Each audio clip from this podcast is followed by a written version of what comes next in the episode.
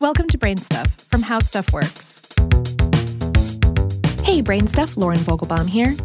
Normally, snow looks white.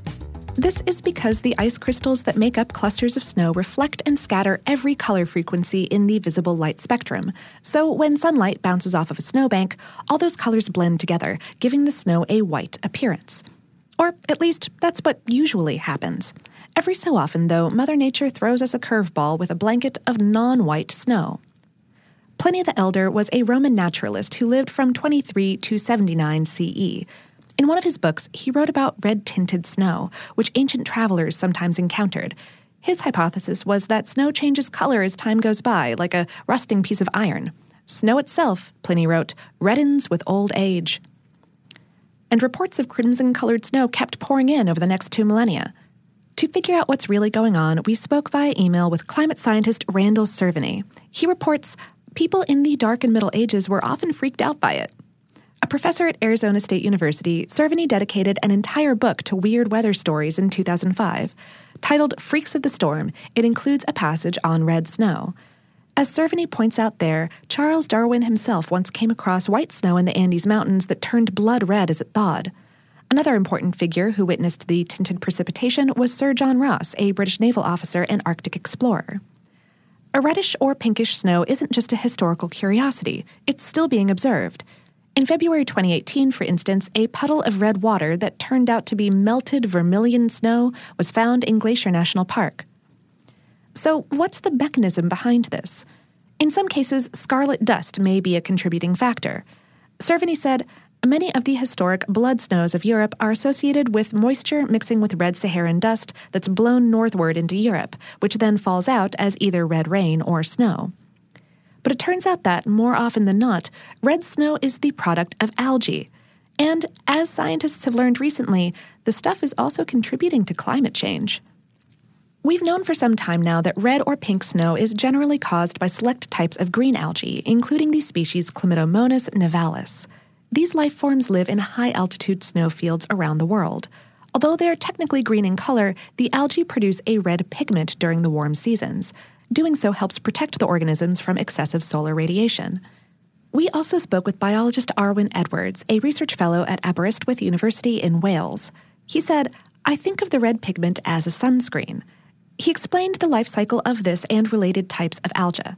During the winter, the organisms go dormant. Once spring arrives, they make their way toward the surface of the snow and then bloom. But in order to grow, the life forms need liquid water in the form of wet snow in order to photosynthesize. This is another reason why the red pigment is so useful. Dark colored objects absorb more heat than light colored ones. In snowy fields where Chlamydomonas is present, you'll find dense communities of the microorganisms. A single millimeter, that's 0.03 inches of snow, can contain 500,000 of these life forms. So, when a large cluster of the algae starts to release red pigment in mass, they darken the snow they're living in. As a result, the snow itself adopts a pinkish look. It also begins to melt. So, is this a cause for concern? In 2016, the journal Nature published a report written under the leadership of Stephanie Lutz, a then a scientist at the University of Leeds. Edwards was one of her co authors. After looking at 40 samples of the scarlet material from glaciers in Iceland, Norway, Greenland, and Sweden, the researchers reached a harrowing conclusion. Edwards said, our paper is one of the first of several which have identified a 5 to 15% acceleration of glacier melting rates as a result of algae on the glacier surface, a biological darkening effect. Put another way, glacial snow melts 5 to 15% more rapidly when chlamydomonas or similar types of algae are present and that's not good news.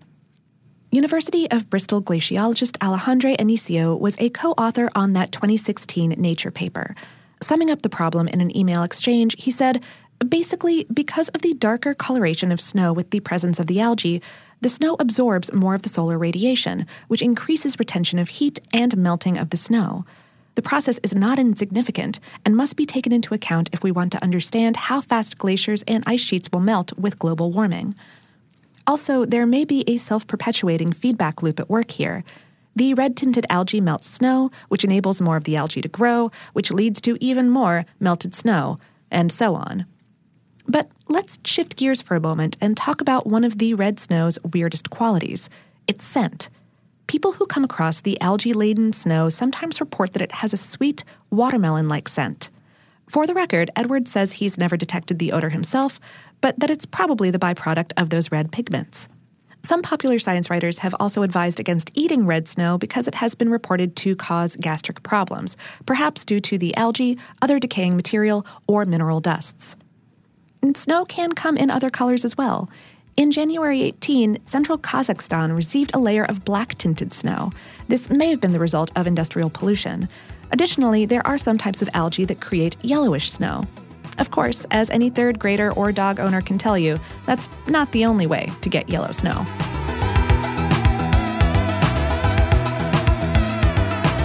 Today's episode was written by Mark Mancini and produced by Tyler Klang. For more on this and lots of other rose tinted topics, visit our home planet, howstuffworks.com.